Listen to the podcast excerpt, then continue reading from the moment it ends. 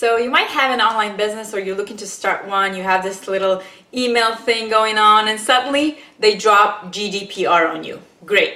Now what? Does it apply to my business? What exactly do I have to do about it? All the stuff you find online about it is way too legal lingo and it can get quite confusing. So in this video, I'm gonna walk you through everything you actually need to know about the GDPR, exactly what it is, how it works, and exactly how it applies to your business. So if you're ready, let's do this.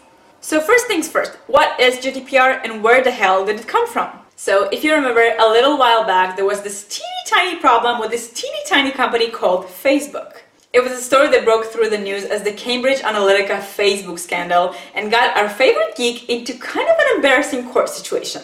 So what happened was that there was this company called Cambridge Analytica. They were a political consulting firm who used Facebook user data, our data, and sold it to some parties who might have something to do with influencing the results of a certain type of election. Big privacy problemo.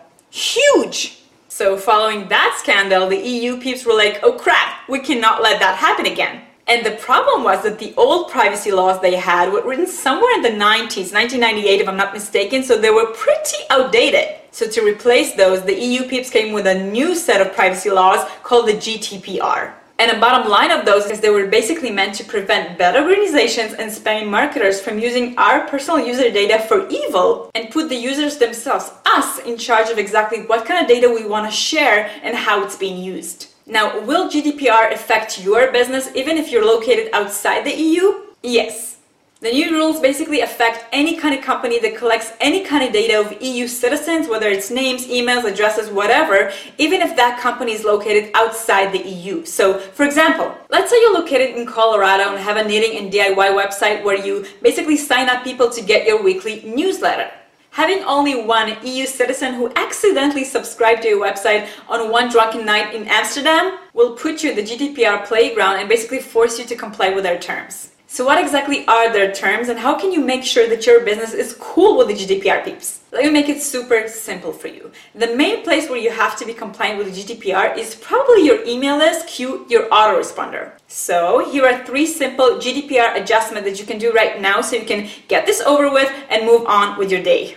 The first and most important thing is this. GDPR forces you to let people know exactly what's happening the second that they subscribe to your list. Why you need their info and exactly what you're going to do with it. So if you collect names and email addresses to subscribe people to your list, be transparent about this and let people know exactly what's about to happen the second that they will subscribe to your list. So for example, let's say that you use a freebie in order to encourage people to subscribe to your weekly newsletter, you have to let them know that they will also be getting your weekly newsletter and not just the freebie.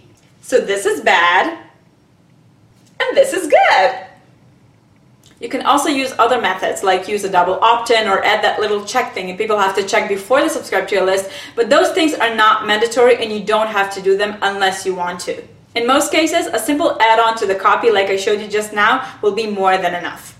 Number two, the GDPR basically gives people the control over their data. And that means that if at any point they want to delete their data or update it, you are legally obliged to do so. And here's how. At the bottom of your emails, simply give people a clear place where they can unsubscribe from your list or simply update their info. This can be added automatically to every single email that you send in most unshady autoresponders. Also, make sure to keep it simple and as a one-step thing. Don't make people jump through hoops if they want to unsubscribe from your list.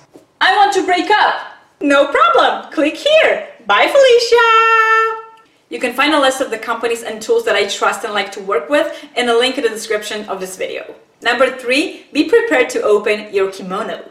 The new rules basically give your users the power to ask what kind of info you have on them. So take a little bit of time and get to know your autoresponder so you can know exactly how to export user data from it. This way, if someone asks you what kind of info you have on me, you'll be able to export it in a second and give it to them.